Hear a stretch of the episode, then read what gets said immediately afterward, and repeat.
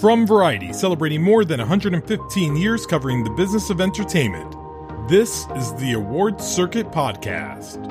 But I certainly want to direct a lot more than I have been. I really fell in love with it through a new lens this time where, you know, I'd had this brain injury for three and a half years and never thought I would make a film again and didn't think I could. And then when I finally got the right treatment for that and recovered, I think going back into making films, I had a more appropriate size of gratitude, which was a lot.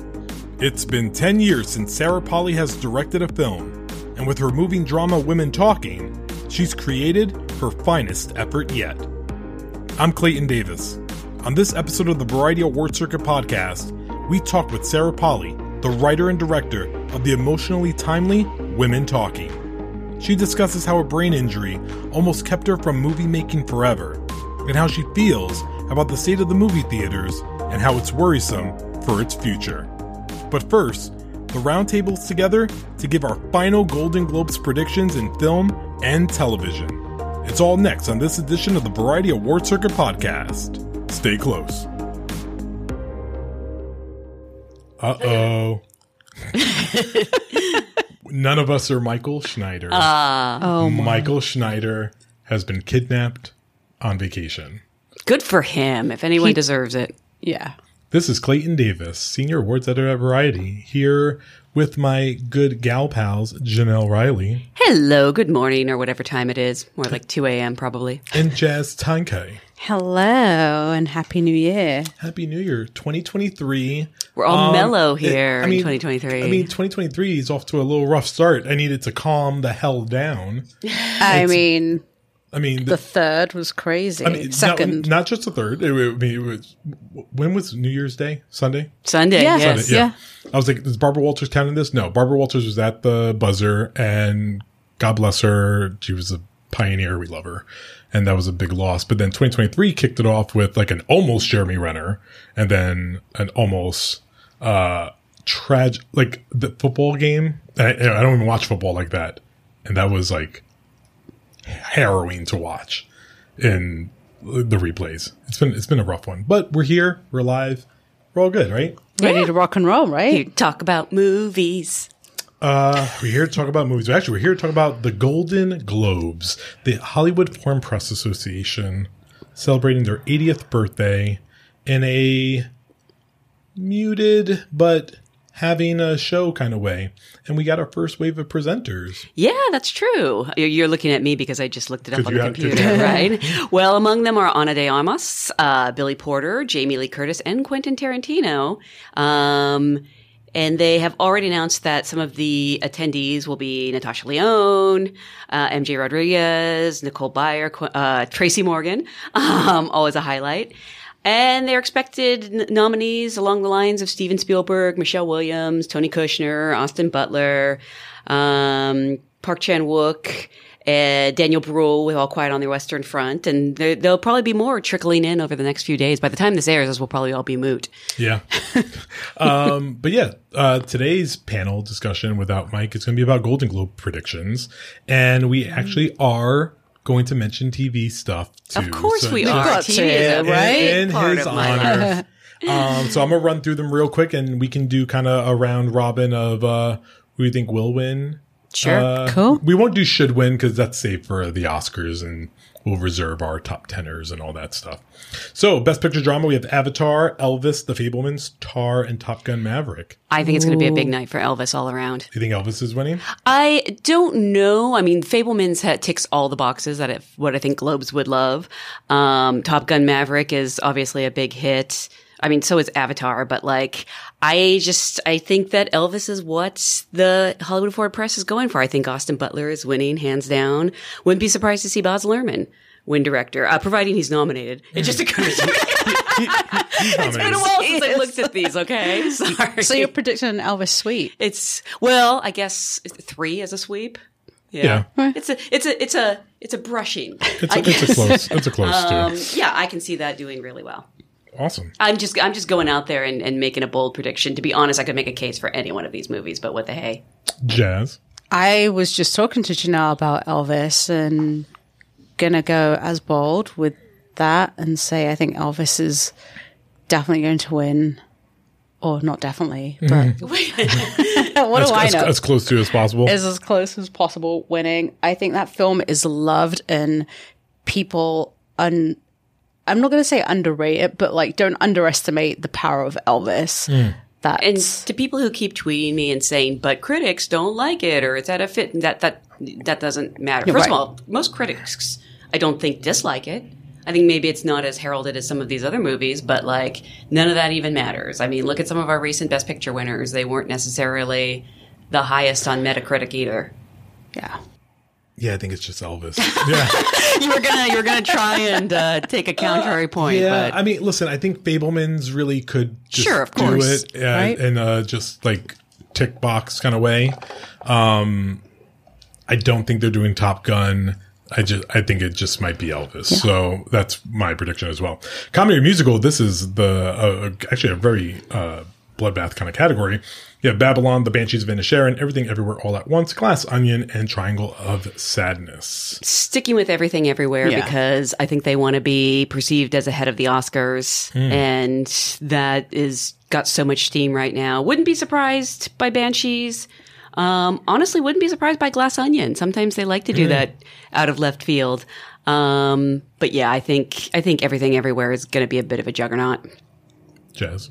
I think so too, but then there's this RRR. Are it's not nominated. Oh, never mind. Forget that. Sorry. what am I looking at? We haven't looked at this since last year. In yeah. fairness. Don't What's look, our first thing? don't look at my predictions because my predictions had uh, are, They Oh, that's they, funny. did, they did not do it, and they're monsters for it. never mind then. Um, yeah, I mean, look, Everything Everywhere is going to win Best Actress for Michelle Yeoh and Supporting Actor, uh, at least. So I think it's it's going to be tough. Yeah, I'm actually. I, I think it's Banshees. I think Banshees. I can totally see that, yeah. I, I, I have Banshees because one, I think it has a, you know, foreign press. I think it, it leans uh, a little bit in their favor, and I'm not where everyone else on the internet is yet, thinking that everything everywhere is going to do it yet. I mean, this would obviously help me get there. So if it does, then great. Well, But- it's also about what their perception is. Like, if they think it's a big Oscar favorite, there might be yeah, more tendency to vote for it. and and because it's a one and done, it's not preferential ranking. Um, that's why I think there is a sneaker of Babylon, like possibly because I think people who love Babylon love Yep, definitely. Babylon as heard by all the discourse. Um, but yeah, we'll see. Director, we have James Cameron, the Daniels, Baz Luhrmann, Martin McDonagh, and Steven Spielberg. I'm listen. I'm just I, Spielberg. I think they're just going to do Spielberg uh, just because I just think this is his run. I think you're probably right, but I don't know. I'm gonna I'm You gonna stick Baz? with ba- Baz. Yeah, I can see Baz winning. yeah. Is that does that mean you're predicting that? Yes, I will do Baz. By the way, uh, going back to Banshees as Best Picture Comedy or Musical, uh, Colin Farrell is probably winning, which is another big boost for. They Well, obviously like the movie they Both of them- nominated. I- yeah, Interestingly, I think both are going to. So in, uh, I think both those movies, Everything Everywhere and Banshees, could have an interesting split on the night. Uh, looking in director, by the way, if the Daniels win director, they'll be the first directing duo ever to win. Oh, 'cause the. Coens have never won. Coens have never Yeah. won, and they didn't do West Side Story. So that would be interesting if they wanted to go that way. That would also uh, be indicative and very telling of a Everything Everywhere run. Uh, because I think more than anything, if the Daniels if the Daniels won director, that would be the most helpful thing of any movie, no matter what happens to a campaign. Because I've always I've, I've subscribed to the mind that the Daniels in Best Director is the greatest hurdle because it's, and that's not to say I don't love the direction. It's just such a singular type of direction, and I can't compare it to anything throughout history. The closest thing I came to was Jordan Peele at Get Out. I, I do think if there's going to be like a weird out of left field win, it'll be an actor in a motion picture, musical, or comedy because we're all expecting Colin Farrell to Mm-hmm. win. But I just think of sometimes they go out. Remember Rosamund Pike? Yeah, Yeah. they good. Yeah, and- but I feel like they do that also when it like quote unquote doesn't matter because there was no one else true. in that category. So that, that but that does say so. so Look, I just want Ray, I I just want the menu to walk away with something. I was Gonna watch who you think was gonna win, and there you go. Well, I mean, any of these. This is a, a crazy, great category, honestly. I mean, Daniel Craig, obviously Adam Driver, Diego Calva, but uh, Ralph Fiennes has my favorite line delivery of the year I think. I um people will hear this when this comes out. The long list would either is coming out that time or will come out the next day. I'm not sure. Uh, I think Ralph Fiennes is going to make the BAFTA long list. I hope so. I I don't know think- anyone who doesn't really like that movie. It's it's not something people are indifferent to. You and I have spoken about this, and we might have already said this before. I really wish he went supporting for that. Movie. I do too. And, I, and I don't think it would have been I don't category think- I don't think it's a lie. No, I think Anya No. Taylor Joy is the lead. Yeah. Yeah, be- because you are experiencing it through her. You're the audience is out of the know as she is. He is in the know of what's going on. Right. He, it's it's weird comparison. He's Anthony Hopkins in Sounds of the Lambs. So like in that way, like he's a vessel for the lead, the other lead to get to where she needs to get. But it's not- Having it's- said that, you should still nominate him in Best Actor. I mean, that's hundred percent. it's also been 24 years. That's crazy. since he's been nominated. That's That's been. I no, will not stand for this Maid in Manhattan No, erasure. wait. I'm sorry. Yes, it is. It's 20, 25 years. that's Was he ridiculous. nominated for English English Patient? That's his yes, last that's nomination. last time. Schindler's Okay. List. Wow. He had not been nominated in the 2000s yet, and we had Grand Budapest Hotel in this. Yeah. That's ridiculous. Let's go to screenplay. We have Tar, Everything Everywhere All at Once, Banshees, Women Talking, and The Fabelmans. Uh, this is where I think Banshees might get it, but Interesting. but, but this is actually this is the hardest category to, to predict. Um, a little bit of me thinks Tar could really make a statement here, uh, and and do something. But again, that's also a very passionate like one or you're not on board with it. Everything everywhere. This would be This is where they like Yeah. to a nice award the pickup. weird. You know, I remember the year Birdman won in this category.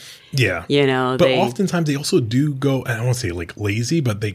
I mean, listen, Aaron Sorkin has like not lost this category a lot. You know, so it's, McDonagh. The three billboards win here. Yes, I think three billboards won screenplay here.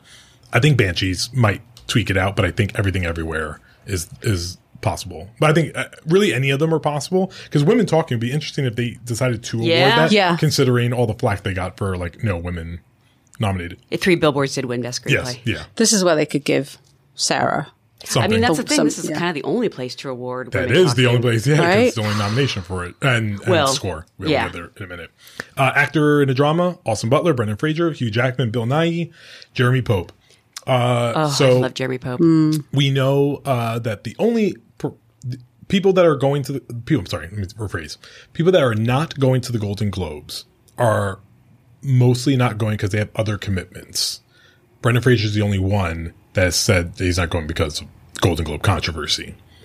Um, that is going to be an interesting thing to watch because if they don't reward him, it can be interpreted as, oh, you're just because he said he didn't want to go, you're not going to do it.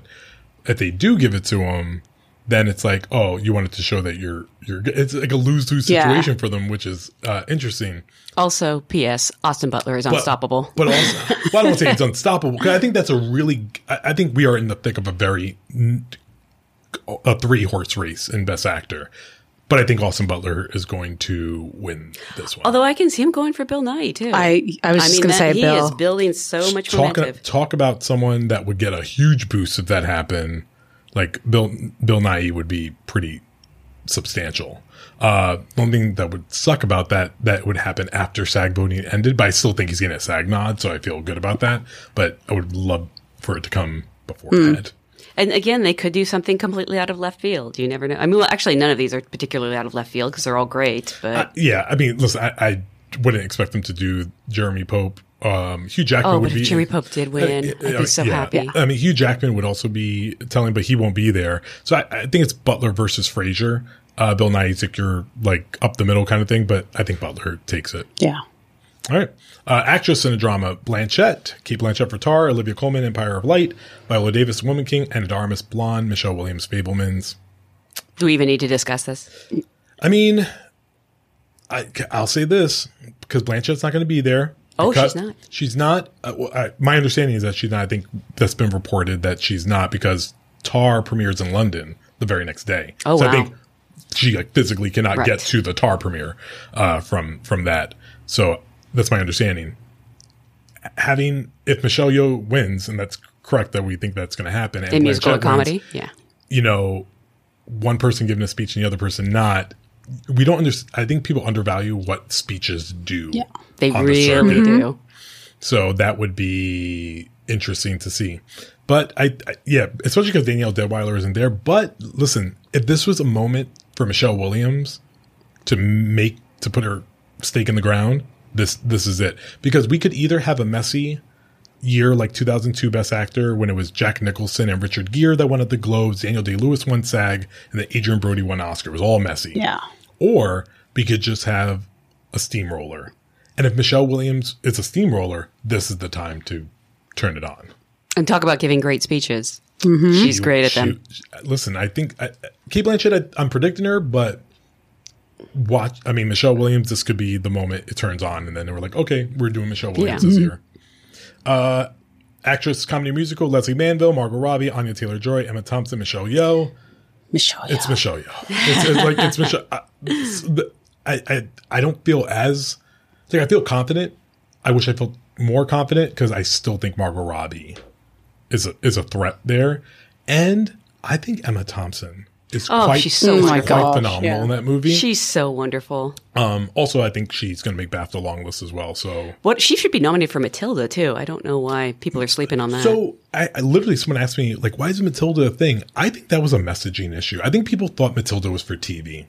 I don't think people knew it was for film until like it, we then decided it was for until, until like people knew it was for film. It m- may have gotten lost in the shuffle. I, think think. it. I, I mean, think like. I'm not going to question Netflix's strategy because they Yeah. clearly know what they're doing, especially with these movies. They kind of sneak, Yeah. you know. And so a lot of people didn't realize it was out, and now they know it's out, and they're loving it. Yeah. It's a late discovery for sure. Yeah. It's kind of like the jingle jangle thing. Like people didn't realize jingle jangle was like a thing until like it was a thing. You know? She, uh, I wouldn't be surprised to see her sneak into supporting actress Yep. at the Oscars, especially after this last year with Leo Grande. Uh, actor, comedy, musical: Diego Calva, Daniel Craig, Adam Driver, Colin Farrell, Ralph Fiennes. Colin Farrell. Colin. Colin Farrell, but but Rafe is Mm. peeking over your shoulder. Uh, actually, I think the spoiler in that is uh, Daniel Craig. I think you're probably right. Yeah. Actually, I can totally but, see but, that Ray, with Daniel but Ray Craig. Fiennes is definitely like two, three.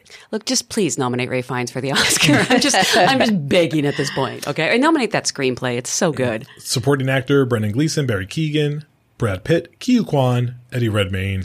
Now, okay, this is where they do weird stuff. Remember Aaron mm-hmm. Taylor Johnson, The Year of Mahershala Ali, Yep. and, and not as out there, but like you know Jennifer Lawrence instead of Lupita Nyong'o. This is where there's going to be something weird if there is. I listen. Ke Huy Quan feels like an Yes. o- a definite Oscar winner, not a definite Globe winner.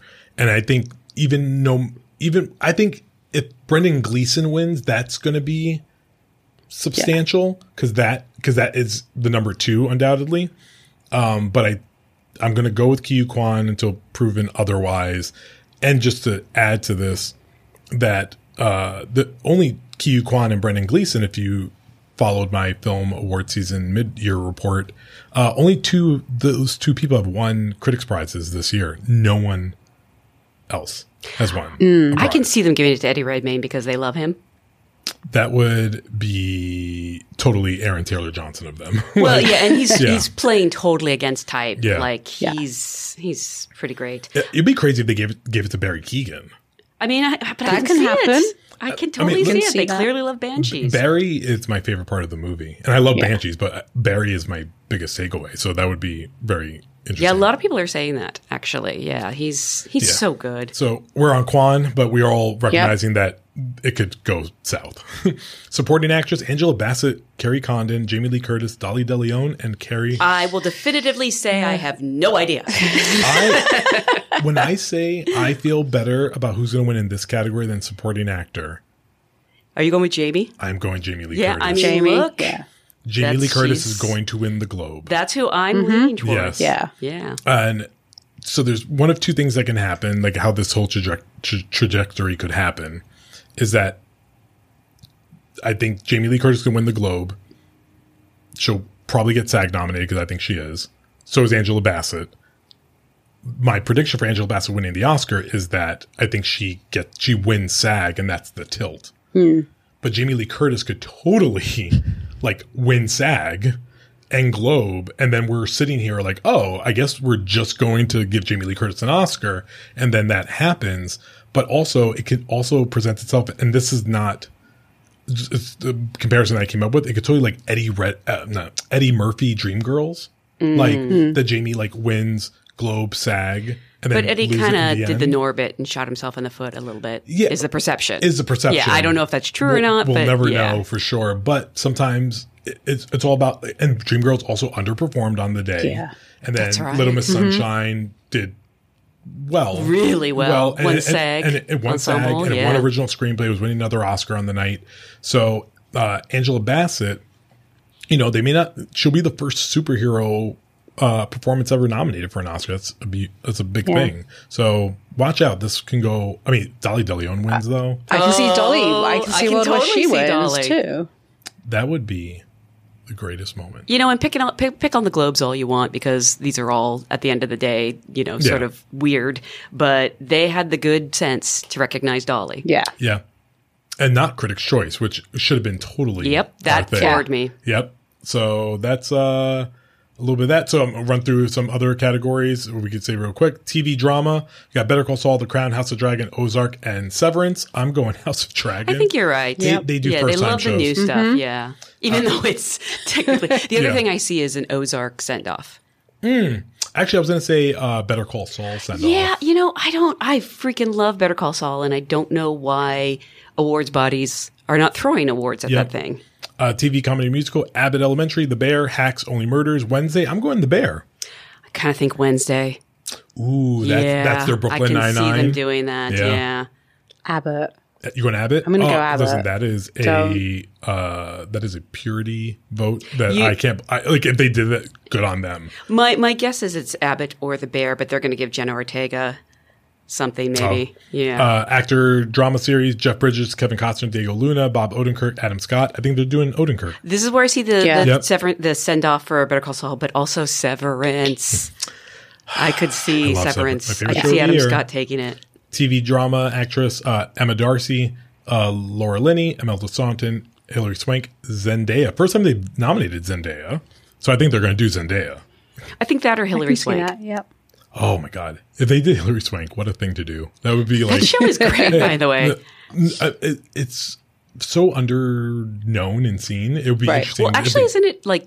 I mean, yes, agree um, in the zeitgeist, but like as a ratings wise, isn't it doing really well? It's done. I don't know. I think so. I think done it well, is. right? Yeah. uh, actress, TV, comedy, uh, Quinta Brunson, Kaley Cuoco, Selena Gomez, Jenna Ortega, Jean Smart. I think they're doing Jenna Ortega, I think they are too. Yeah. even though like I mean, conventional wisdom says go Jean Smart, but I think they're doing Jenna. See, I think Yep. conventional wisdom would say Quinta Brunson. Ooh, baby, But- yeah. I mean, listen, or Selena Gomez. If they did Selena Gomez, what a what a moment. This is a, this is a killer cast. Yeah, category. I, by I. I, just, I all just, great. I just kind of know that's not Kaley. They're not going to do Yeah. Kaley. No, it doesn't feel like it's going that way. TV actor comedy: Donald Glover, Bill Hader, Steve Martin, Martin Short, Jeremy Allen White. I think it's Jeremy Allen White. I think you're probably right. Bear. Yep. Uh, supporting actor uh, TV series. This is new because they broke it up. John Lithgow, Jonathan Pryce, John Turturro, Tyler James Williams, and Henry Winkler. I'm going to Turturro. I think that's going to be our Severance uh, representation. Yeah, he's pretty great. But watch out for Henry Winkler because he's the wings. Oh, Henry Winkler. I just saw him. Oh, I watched Black Adam over the weekend, and he has a little cameo in that. Oh, I- yes. That's the one movie I uh, didn't get to before the end of the new Look, year. I'm not going to say it's good, but um, I enjoyed it, and I think Noah Centineo is a star and uh, needs to be in more movies. It was just interesting to me. I don't know if anyone else has seen it that they cast um, The Rock as someone utterly humorless, Oh. which is kind of funny in and of itself. Like Yeah. he knows what he's doing, but yeah, uh, supporting actress TV, uh, Elizabeth Debicki. Is it Debicki or Debicki? I said to Becky. I should know this. I've interviewed her numerous times, but now you know. I'm just, I, I just don't want to commit to anything. Um, all right, Elizabeth Debicki, uh, Hannah Einbinder, Binder. See, we gotta learn to see the names. Julia Garner, Janelle James, and Sheryl Lee Ralph. I think they're doing Elizabeth Debicki I think you're probably right. Yeah. Yeah. Because that is HFP. Princess Diana. Yeah. Yeah, and she's amazing. Limited series, Blackbird, Monster, Dropout, Pam and Tommy, White Lotus. I think they're doing White Lotus, even though they are tempted to do Monster. Yeah, They yeah. want to do Monster. Don't be surprised though. I wouldn't be. Yeah. yeah. Don't be surprised. Yeah, yeah, I would not be surprised, not in the slightest. Um, let's see what else. Oh, sorry. Uh, TV actor limited: Taron Egerton, Colin Firth, A- Andrew Garfield, Evan Peters, Sebastian Stan. Congratulations, Evan Peters. You're gonna win. Gonna This is a killer category, though. No pun intended.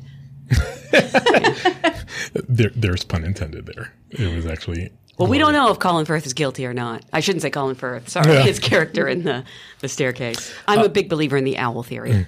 Actress Limited, uh, Jessica Chastain, Julia Garner, Lily James, Julia Roberts, Amanda Seyfried. Congratulations, Amanda Seyfried. Ooh, I'm looking at Lily James. That'd be good. I think Amanda's going to complete her run. Yeah. Uh, supporting actress uh, anthology: Jennifer Coolidge, Claire Danes, Daisy Edgar Jones, Niecy Nash, Aubrey Plaza. It's. I think it's easy to say Jennifer Coolidge. I am tempted to say Niecy Nash. Oh, I'm going with Aubrey Plaza. really? Yeah. I'm on the fence between Aubrey and Jennifer. Yeah. Don't know, one of those two. We'll see what they do. And then uh, supporting actor limited: F. Murray Abraham, Domhnall Gleeson, Paul Walter Hauser, Richard Jenkins, Seth Rogen. I'm F. Murray. This is crazy because these are some of my favorite people. Seth Rogen gave the best performance on TV in Pam and Tommy of the year, and then the best performance in The Fabelmans, in my opinion. Um, playing really difficult characters, honestly. This could be a Dahmer, Richard Jenkins. Everyone loves Richard Jenkins. Also, Paul Walter Hauser is so good at. Blackbird. I'm, I'm just really happy for him right now. He's having Me too. moment. Me too. That guy, you know, he's just, mm, you know, he's he's gonna. There's gonna come a time when he's just gonna be sweeping these things left He- and he- right. he's like he we're like seven years from his Oscar nomination. It's yeah. coming. Uh, score. Uh, back to movies for a minute because now we're in that order. We have Banshees, Pinocchio, Women Talking, Babylon, Fabelmans. Oh my gosh. Maybe this is where they reward the women talking.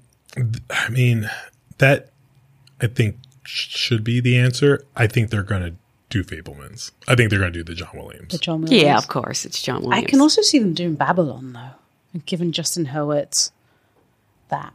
Can you? I don't know. They're they're like such a weird group sometimes that That's why it's fun. You don't know. you don't know until you know. We all we do know that uh, two Murphys are going home with awards. We have Yeah. Ryan Murphy and Eddie Murphy. Yes. Uh, picture non-English language. We got All Quiet on the Western Front, Argentina, 1985. Close decision to leave and R R R. I have no idea. These are all Okay. so good. I know what it's. In, I know what it's. It's between. It's between All Quiet and R R Yeah. I think they are going to do RRR. I think Great. they. That moment's going to be huge. I mean, All Quiet will be fine because I think that's probably going to win the Oscar. Um, RRR is like okay, we can do this. It's a moment. it's a good moment. Yeah. and song. Uh, got Taylor Swift, got Guillermo del Toro with Desplat and Katz, got Gaga, we have Rihanna, and we have the Naatu Naatu from RRR. We do not have any songs from Spirited, which is an actual musical and had some of the best songs Nope. of the year. Yeah. I'm going Gaga. I don't. I don't know if that. I don't think that translates to the, to, to the Oscar, but um, I think they're just going to do Gaga. But Rihanna is right there for the taking. Oh, see, I, I wonder if they can resist the temptation to give it to Taylor Swift.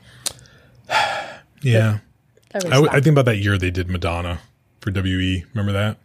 Oh, really? Yeah, That was a thing? Yeah, Wow. Gave, I think I'm. pr- I don't remember that song at all, but I will Yep. say I really like Taylor Swift's song. And last but not least, animated feature, best motion picture animated. Pinocchio, Inu-Oh, Marcel the Shell with Shoes On, Puss in Boots: The Last Wish, and Turning Red. This is actually pretty cutthroat. Really? I think it is. I think, I think conventional wisdom, Pinocchio, Guillermo enjoy it. Marcel could, and Turning Red could. So Both incredibly beloved. but yes, like Marcel, spoiler alert, in my top 10 of the year. Like, love Marcel, but I think, I think they know what to do. I I- I- in, that, in that way, I think you have your assignment. yeah, you have your assignment. You're going to take it. Uh, anything else you, you want to just throw in there? Like Are you looking forward to Ger- Jerrod Carmichael? Were, were we happy? Yeah, yeah, he's. Yeah, I think he's going to be great. Yeah. Yeah. I thought he was great, a great Saturday Night Live host. He I- was. Only one who got nominated uh, yeah, from the that's guys. So right. it's crazy. Yeah, It'll be a fun Tuesday night because that's right. Tuesday, which is still kind of crazy to me. Tuesday, Tuesday, Tuesday. It seems like most people are planning on attending. It seems like people are excited for it to be back. Yeah, I, mean, think. I mean, yeah. Listen, I, I still stand by my thoughts. They have a get out of jail free card. It's a Tuesday night, so whatever Yeah. bad ratings or whatever come, they get to be like, it's a Tuesday. We had nothing else to do. You know, we had no other date to choose because football's this weekend, and then next weekend is Critics' Choice, and then everything continues. so but- will we talk about Critics' Choice next weekend? Next, next week will be uh, Critics' Choice and Oscar voting starts uh, wow, on it's the day- happening uh, next week. So we're we're here. and we would would have our DGA. We'll have DGA, PGA known by then. Oscars are voting without Ace Eddies this year. They're voting without Team BAFTA noms, which are interesting. We'll have the long list, but not BAFTA nods. So it, that creates a more interesting uh, and environment. BAFTA's coming up. That's uh second week of February, isn't it? Yeah. the the no, the, no, the noms come out after after voting closes. On, I think it's on the nineteenth because uh, Oscar voting closes on the seventeenth. I'm pretty sure BAFTA's like two Well, days for later. most people, it's probably on the 19th, but here in America, we won't get the show until like the 23rd, I think. Oh, the actual showing is February, whatever. But yes, it's, it's, Yeah. this is bananas. Um, okay, so um, Michael, I hope you're enjoying your vacation. I mean, we have anything opening this week? Or is it just going to be Avatar all Megan the doesn't way? Megan open this week? I'm so excited for that. Have you seen know I it? love my, no, wait, I haven't had Wait, a I think the screening's chance. today. I think, I Yes, think- there is. There's one tonight. Yeah, I think but I'm I, I- cannot I- go. I don't think I can go, but I like. I don't think I'm. I think I'm gonna go. I think I'm I'm. so I excited for this movie. that so Yeah, badly, no, I just. I just want it to wash over me so much. It's gonna. It looks. I love creepy dolls. I love creepy children. This looks like all the blend. But you know what's funny? I don't think it even looks like it's going to be scary. I just think it's going to be lightning in a bottle of like delight. So I'm I'm down for it. I don't know. I heard it's pretty scary. I mean, yeah, it might be. um, okay, I love you all very much. Uh, sit by for the guests, and we'll talk to you soon.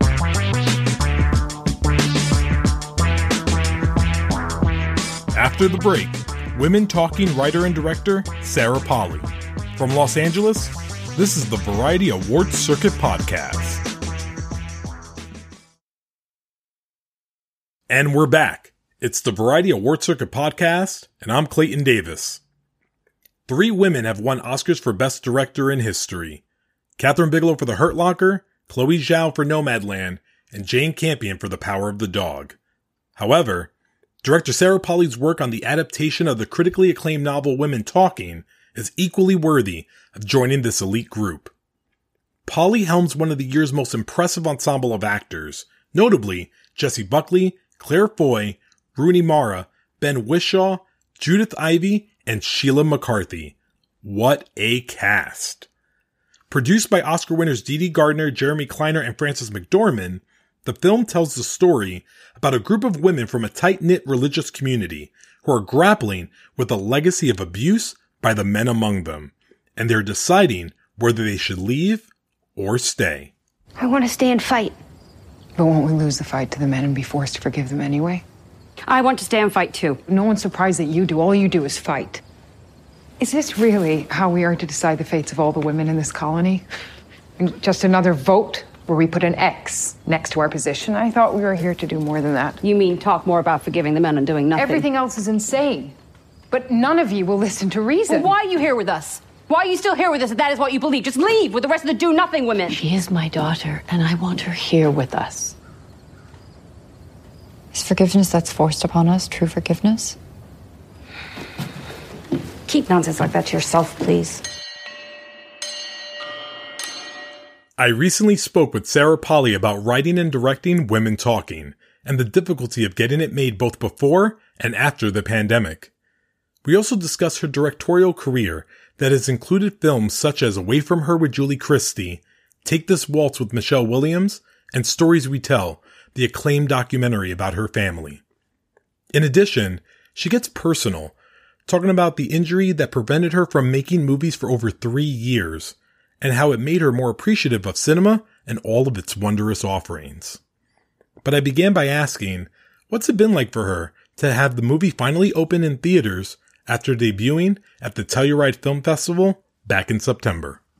I mean, it's been great. I mean, it's been one of the more fun experiences I've had. I just feel like I get to meet so many interesting people and have so many interesting conversations and I've gotten to meet so many other filmmakers I admire. So I I sort of feel like I was sort of prepared by other people that this was going to be a soul crushing experience and it has absolutely not been and I don't know if that's specific to how lucky I've been in terms of the things I've been going to or what, but it has been, or maybe it's because I've been home for the last 10 years with kids, but I've just been enjoying it so much and so grateful to get to be part of these conversations Yeah. all the time with such interesting people. That's awesome.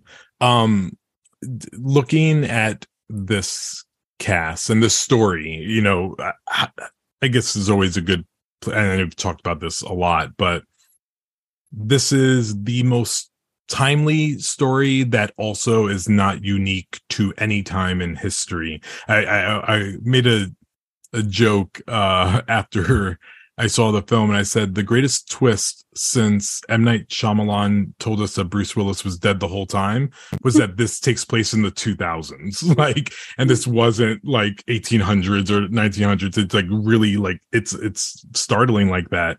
Um, it's a moment to say something like this. How did you come to it with the writing and then obviously putting this together with Fran? Yeah, I mean, I was really curious about what would happen if there was a moment where we would be startled that this was closer than we thought. And just the many layers of that realization that, that this isn't just about other people who live in this small, isolated religious colony. This isn't about another time. This is about all of us now. And I just felt that experientially, if we just had a moment of being jolted into that realization, it might have other echoes that went deeper than just realizing, oh, there's a census truck from 2010.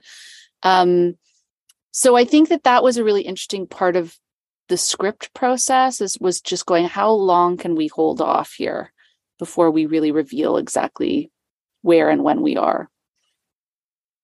was it difficult to when you when you do decide obviously when you do know that it is in modern time it really takes a different lens because then you're you're asking yourself and oh, let me say not you. I'm gonna say me as a man. I'm asking myself today how there's so many of us that consider ourselves like allies in this and i i like to consider myself an ally but then you start thinking to yourself like this in in though in the specific uh descriptions that ben whishaw's character talks about the young boys and how they can be changed it's kind of that butterfly in time butterfly effect you know like where where does a, a person become an ally and when does a person be- become a monster? Mm-hmm. and can we flip that switch? Is it is it is it reversible? Mm-hmm. i guess. Uh, did you ask any of those questions to yourself about having that conversation with young men today about their role in the future that's safe for women.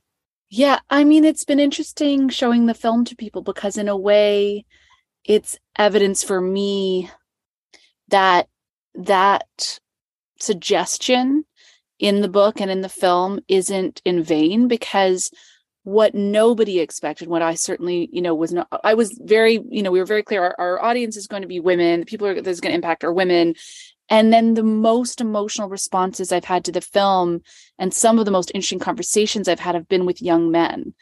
Um, and that has been uh, a revelation and has given me a lot of hope that you know there was something that was engaged with in this very deep and intelligent way. And i think i'm not as surprised if i was to really think about it but you know you sort of prepare yourself to launch a film like this and you hear a lot of voices and a lot of expectations that people have of who will engage with it and who won't and i i've just been really delighted by that i am somewhat of an optimist um it doesn't come from a naive point of view of or naive perspective of having not experienced harm i absolutely have um I've also seen some examples of real accountability, of real transformation, of people having these really hard conversations with themselves. I think they've been quieter. They're hard conversations to happen in public, but I have seen some devastatingly real and courageous reckonings that people have had with themselves and it gives me a lot of hope. So yeah i mean i think that what's posited in the film is that education is key and um, a sense of being exposed to different models of of who and what we can be in terms of our genders and our relationships to each other through that lens um, and i think that the film is ultimately pretty optimistic while still acknowledging um, what we're up against, which is a lot. Awesome. Thank you for that. Um, now I need to kind of do the fanboy thing and talk about my love and adoration for Sarah Polley, if you'll just indulge me for a moment. Uh, four directorial movies in now, and you haven't missed uh while up at bat. You're still you're you're you're it's uh, we go from away from her. We go to take this waltz which i we, i was just talking about this the other day with someone. I was like how that movie gets better and better as time oh, goes on. Like it has it has such a long it has one of the great longevities of like just continuing to really? like every time i like and and i'll be honest the first time i saw it i was like oh okay this is yeah. okay you know and, and yeah. I was, I was like oh it's okay. But uh, and i keep coming back to it and then i kind of did this whole michelle williams retrospective i was like that's like her second best performance that she's ever given. Yeah. it is it is a fiery fiery film. So I, am a i'm a uh, ardent defender of that. And obviously and obviously stories we tell is near and dear to my heart to everyone's heart. And now we're at women talking. Um, you're not directing very often because uh, I think you have said this that you're being a mom, which is more than more than acceptable. um, as your kids are getting older, does this clear some pathway for more Sarah Polley efforts? I mean, I would love to direct more. I think also more than them getting older, just having now seen that there is a model within which we can work where you know their producers and studios willing to um, create a schedule that is conducive to people getting a home a night to see their kids so we did yeah. 10 hour film 10 hour days on this film that for me more than anything makes me think okay i can do this more often um, i don't think i'm ever going to be somebody who makes a film a year like i just feel like i need to gestate and live and i need to feel a sense of urgency about what it is i'm making and i i do a ton of prep for a year on my own before you know, before I even start working with a crew, like after the script. So that's just part of my process. It just takes a while, but I certainly want to direct a lot more than I have been. I really fell in love with it through a new lens this time where, you know, I'd had this brain injury for three and a half years and never thought I would make a film again and didn't think I could. And then when I finally got the right treatment for that and recovered, I think going back into making films, I had a more appropriate size of gratitude, which was a lot. Um, and just the unbelievable joy and privilege of being able to make films and dwell in your imagination and, and the intensity of the collaboration. And like my four year old the other day was asking me to describe what my job was. And she was in the middle of building this whole village out of blocks and these little like, you know, sticks that go together. And and I kind of just looked at her and I went, I basically do what you do. I just have a whole bunch of adults helping me. Like basically, you're coming up with a story right now and a world and you're building yeah. it. So imagine if you had dozens of people who did this professionally, who were the best at building that thing and making the costumes, and you got to sit there and have all these ideas and work with them that's literally what my job is. And she was just sort of gobsmacked. Yeah. And so was I. But I don't think I, because I grew up in this industry, I don't think I had the appropriate amount of gratitude for getting to do this until yeah. it kind of got taken away from me for a while. And so I just felt such joy. And I feel like because of that, you know, you don't turn your back on that. You know, like I I, I want to do so much more of it. Hopefully, you gave your kid uh, Hildur's cell phone number so you just text and be like, "Hey, can you compose for me? I'm I'm creating this great thing over here." Um, and she can't say no. It's like you got to do it. You need an Elf Village score. Get exactly. Go for it. My God, it would. Oh my God, that would be so killer. By the way, like I'm just like imagining. God, that would be an amazing. Oh my God. See, See, we're have to do creating right now. See, we can never, you can never step away from this. Well, I, I, thi- I think I'm, I'm glad you brought up because I, I know it's very, it's very personal, and I think in this time where health seems to be a really uh, common thing that people are talking a lot about. You know, coming off a pandemic, you know, our own mental health, Mhm. um, and then it, just so many different things. I think we take for granted sometimes what that th- that we need to be healthy to do the things that we we love to do and and I, I I love that you say that you know you're not going to make a film a year I think we also over overestimate or or underestimate rather like how hard it is to direct a movie. I don't know how hard it is because I've never done it because I can only imagine and God bless people who do it like once a year, but Yeah. you're also that's a lot of yourself that you're giving up. Well, it's also I just would never see my kids because you know you do there is a sort of intensity to the work um, that I think is you know part of the joy of it, but it just isn't conducive to doing anything else. I also feel like with a lot of filmmakers who do make films really frequently, some of whom are great, I'm always curious. To, I always wonder if they would be better if they halved it.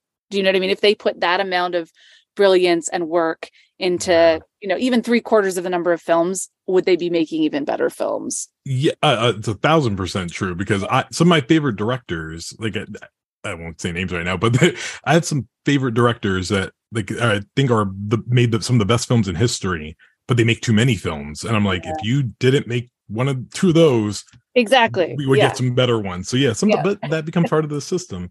So I want to talk about this uh this all female rock band you put together with this cast, right? And Ben Whishaw. Ben, uh, we're gonna go Ben Whishaw like Winter, yeah and uh, uh, I like I like to call Ben Whishaw like the like the manager of the of the of the of the band like but but not mean he's not going to take like a whole bunch of percentage but he he you know gets everyone to their places but Rooney Mara Claire Foy the precious cargo that is Judith Ivey and Sheila McCarthy like I want to thank you for like reintroducing them to to our circles. Um and then obviously just a, a whole barrage of of young actors that are going places and Frances McDormand a great up and comer as well. Um what was it like to assemble these uh cast of actors and see them in the process of bringing these characters to life. It was an amazing experience. We had time because we delayed for a year when the pandemic hit um, which was great for us. It really allowed us to put together this tapestry of actors and they're so interdependent and every choice we made was dependent on all the other choices. So we really couldn't cast anyone until we cast everyone. I work with um, john buchan who's my brother um, who's my casting director and he was trained by my mother who was also a casting director. So i grew up in a i literally grew up in a casting office and listening to conversations about actors and chemistry between actors. And you know yes this person could play this part we know that but what if they played that part instead because they never got to do that? And it's always more interesting to see someone do something they haven't done before. And just listening to them kind of puzzle over this was so fascinating to me and just was so handy in terms of the process of putting together this cast. So you know johnny is somebody who i i show my first draft of my script to before anybody and he immediately starts educating me on who is out there that i don't know. Go watch all of this person's films.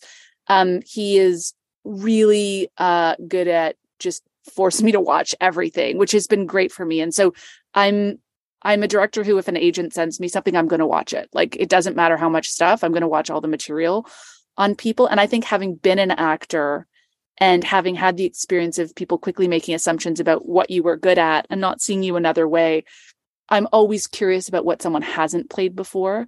And it was just such a joy to you know get to be connected to sheila mccarthy again and to get to know judith ivey who's you know one of johnny's favorite actors who i had limited knowledge of and then you know completely fell in love with. Um and then you know these huge searches we did for the younger actors. So kate hallett and liv mcneil this is their first film and that was so thrilling to have them in the room. Um, michelle mcleod was new to me. Um, jessie was someone who because i've been living in a cave for the last 10 years you know i suddenly was doing this jessie buckley movie marathon and discovering what I think is one of the most powerful actors of our time. Um, Claire Foy was the one I knew the best because I've been home and watching The Crown obsessively over like leftover Christmas dinners. Yeah. So I was like a super fan. Um, and Rooney, I've always been a huge fan of. In fact, I sometimes attend this carol night that happens twice a year with some friends where we literally Wait, make food stop. from Carol. Stop. Stop. Wear clothes where resembling where Carol. Oh, No, it's I a real go. thing. I want to Yeah. go. It's classy. It's a classy night. It's I pretty good. Oh, But here's the thing about Carol Night: you stop it every five minutes when you have a new insight about a line that's different from the last time you saw it. I, I, I don't care. I just want to. I I just want to be there. It, I just want to be there. Do you think when Carol looks at her like that, that what she really means is, is a really amazing Wait, experience? I does- knew Rooney very well. Oh my god! But does do like do all the like does Sarah Paulson come and like every like No, no can we get uh, can we get like a re- little mini reunion by accident? We just like we could bamboozle all of them into doing that would this. be amazing. oh my god! Oh, see, I don't Yeah. even I don't even care about movies anymore. I just want to go to Have a this Carol Night. We night. can definitely get you an invite to Carol Night. All right, that'd be amazing. 100%. Oh, God, um, like, like literally, it stopped everything. that it stopped everything. My, like But time stopped. the first person I met actually, and she had reached out to me because she had read the book and she loved it. And there, the book was this really, you know, it had this huge impact on people where every so many actors had already read the book when I met with them. It just kind of tore through the world that book. It came at such a pivotal time and it was so searing and direct and essential and confronting. And so there was this amazing awareness of the material, which allowed me to meet with a lot of people who are already excited about it. But then with Rooney, it was interesting, and this happened with a lot of the actors. It was about, yes, I want you in this company. Who are you in this company? And, you know, I've imagined each of our cast members, I've probably imagined all of them in a different role than they ended up playing at some point. And then sort of moving them around into their positions took some time. Oh, that's that's actually really interesting because I, I I think about like you know some of the like especially the it's Claire Foy and Jessie Buckley. Uh-huh. I, uh, I when I saw them in particular, I was like, for me, they're like one of the big gut punches of, of of the cast that like really just floor you, and they're playing almost like the same. I would say the same speed, but different cars. So it feels there, but like I I could imagine them swapping, just seeing a completely different take Hmm. on that. That would actually be incredible.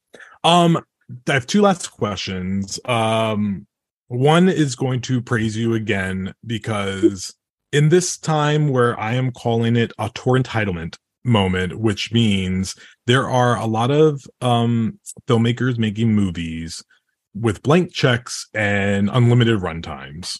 Hmm. And here comes Sarah Polley and shows how to get to the heart of a story, beat you over the head with everything that like you have to offer, empty your arsenal, give us the, undoubtedly one of the best casts of the year, one of the best films of the year. Just announced my top 10 today, by the way, and Women Talking was on there. Oh, yeah. Um, and did it in 104 minutes, like clocked.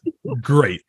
And you know, first I have to ask, like, is there a, a longer version? Did, like, how did you come to that? And what is what are your thoughts on movies that and artists want to share and create? And I get it, but there's also maybe a a, a moment where I think people are just saying, like, you know, take watch what I have to give you, no matter what. It, don't worry, it's it comes from me, and I think there's like a little bit of a disconnect, or maybe I'm off base. I mean, so I can speak about women talking, which uh, you know, as soon as I before I wrote the script in my very first meeting with Dee and Fran, I think one of the first things I said is this is not a movie that can afford to be over 100 minutes. So all my movies are 10 minutes too long. It sometimes takes me 10 years to realize that, but I know now where I would take the 10 minutes. Probably it's something even an editor has suggested at some point and I've rejected it. And then 10 years later, you're like, oh, that's why. And yes, I should have done it. Um, so I think having that distance from my films and going, oh my God, they're always 10 minutes too long. What would it feel like to just make the film the length that I will think it should be in 10 years? So I knew that the script couldn't run over a certain number of pages in order to accomplish that. I knew I just wanted the tension to remain high and for it to sear kind of like a bullet. Um, and so that was an operating principle from the beginning. And then, yeah, I mean, you know, there was a first cut that was, I think, 120 minutes or something. And but I always knew that it was we needed to lose 20 minutes. Like it wasn't like we were like, oh, we're gonna keep it here. That was our first stab at it. But even in that first cut, we cut huge swaths of the film. Um, and I, I parted with some of the felt really probably two of the scenes that I'm proudest of that I've ever shot in my life are not in the movie. And it's not because the scenes didn't work. I think they did. They, and the actors who don't appear in other scenes. And it was painful and gutting and awful. Um, but they didn't make the movie better overall. Um, even though I was really proud of them. So I think just I was really vicious with myself and I, I made that commitment early on. I mean, it's interesting. I mean, I'm we could sort of hashtag release the Polley cut and just kind of get this, you know, going on. Except it uh, be my cut. Like, I mean, that's the thing is the Polley, like that cut was my most indulgent, self-satisfied self. Mm. Once I don't want anyone to see that. you know, yeah. like so it's sort of like how do you make yourself civilized? yeah. And I think also yeah, I mean, I certainly think for this film it required a shorter running time. I think that um it's funny. I do sometimes feel a little queasy when I see a long running time, just as an audience member. Yeah. I just kind of go like, "Oh, oh no!" Yeah. I have to say, I took a long time seeing it, and I just saw Till yesterday. Mm. And when I first saw the running time, which isn't even very long, I was a bit yeah. like, "Oh, uh oh, even even that might be too long for me." I wasn't bored for one second. Yeah. That movie is so freaking good. It's the most masterful filmmaking. Yep. The way she uses that camera, I don't think anyone compares to it this year. I'm just like, I'm in this state of euphoria since yeah, where I just was like, yes, I know Danielle's. It is one of the great performances of our time. Mm-hmm also the filmmaking. Like Chinonye is very precious cargo. That that that she's she's she's incredible. And by the way, also my top ten. So oh, Polley, good. Okay, they, I was Polley, about to get mad if it wasn't. No, no, no. Polley and Clayton, we can totally hang because oh. like yes, we have the same taste. It is a, a wonderful film. There's a lot of films that are just. I mean, listen, we're this actually is a great segue to my final question. It's been 10 years since you directed a movie uh, I just want to point out for the record, it's been uh, I think 12 years since you acted in a movie, so I just want to put that out there that a Sarah Polley uh, vehicle is always welcomed if you ever feel like doing it again. Um, but cinema has changed in the last decade. Um, we're in a weird time. It, there's different ways you could look at it. Some people are optimistic, you know, like me, and say that cinema lives and thrives. It changes and it evolves, but we're never going to lose the theater might just look different. And then there are people that say we are at the end of movies. And I feel like it's such a hot uh, take. Um, where does Sarah Polley fall in this uh, conversation? I'm worried about it. I I love um, seeing films in theaters, and as a filmmaker, obviously, especially you know with women talking, it's shot in a two seven six aspect ratio. It's obviously meant to be seen on a big screen and in a collective environment. I'm also, you know, a mother of three little kids, and I often don't get to the theater. And that's what worries me. What worries me is that I care deeply about seeing movies in theaters and about that experience remaining. And I just know the reality of so many people's lives um, makes that really challenging. But I hope, I hope, hope, hope we keep seeing things together. I actually think there's something really important on a species level about experiencing yeah these things as a collective and having conversations and hearing the breath of other people and other people giving you permission to laugh or cry and that happening on an almost subconscious level of picking up the cues of the people in the room with you yeah. i the idea of that dying is so tragic to me and i also yeah. feel like i'm slightly part of the problem so, so. Uh, uh, just a quick follow-up to that and and what i love that you brought up it's not so much like streaming versus theaters it's life that is yeah. like it so is it about that evolution of the experience of going to the movies that maybe that's what needs to change to make it more accessible for a Sarah Polley mom or family person to just get mm-hmm. out I was just thinking when you said that, you know, if there were if there were some showings right after drop off, after school drop that would really make a difference. I was like, how would this become more accessible for a me? 10 a.m. screening, like t- t- like 10 to 12. I would like... be at the movies a lot if there were 10 a.m. screenings. Although, you know, days where you're working, that doesn't work. And for Yeah. most people, they're working at 10 a.m.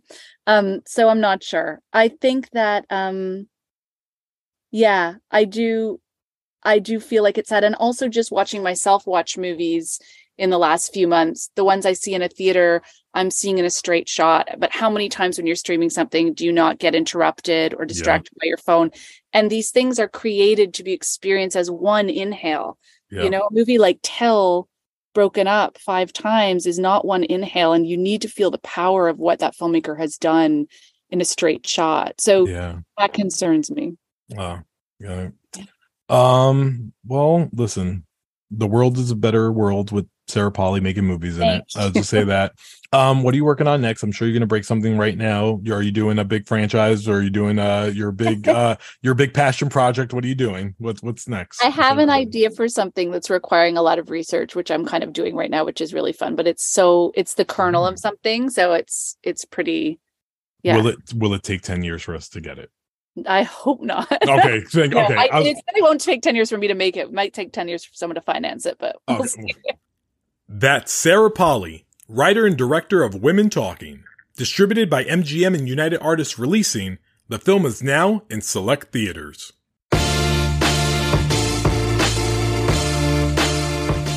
And that's it for this edition of the Variety Award Circuit podcast. Zach Levin edited this episode, and Michael Schneider is the producer. Be sure to subscribe to the Award Circuit podcast on Apple Podcasts, Stitcher, or wherever you download podcasts. Also, head on over to Variety.com and click on the Award Circuit tab to find the latest awards predictions and key races, as well as your daily fix of news, analysis, and reviews. For Jazz Tangcay, Janelle Riley, and Michael Schneider, I'm Clayton Davis. Happy New Year, and we'll see you on the circuit.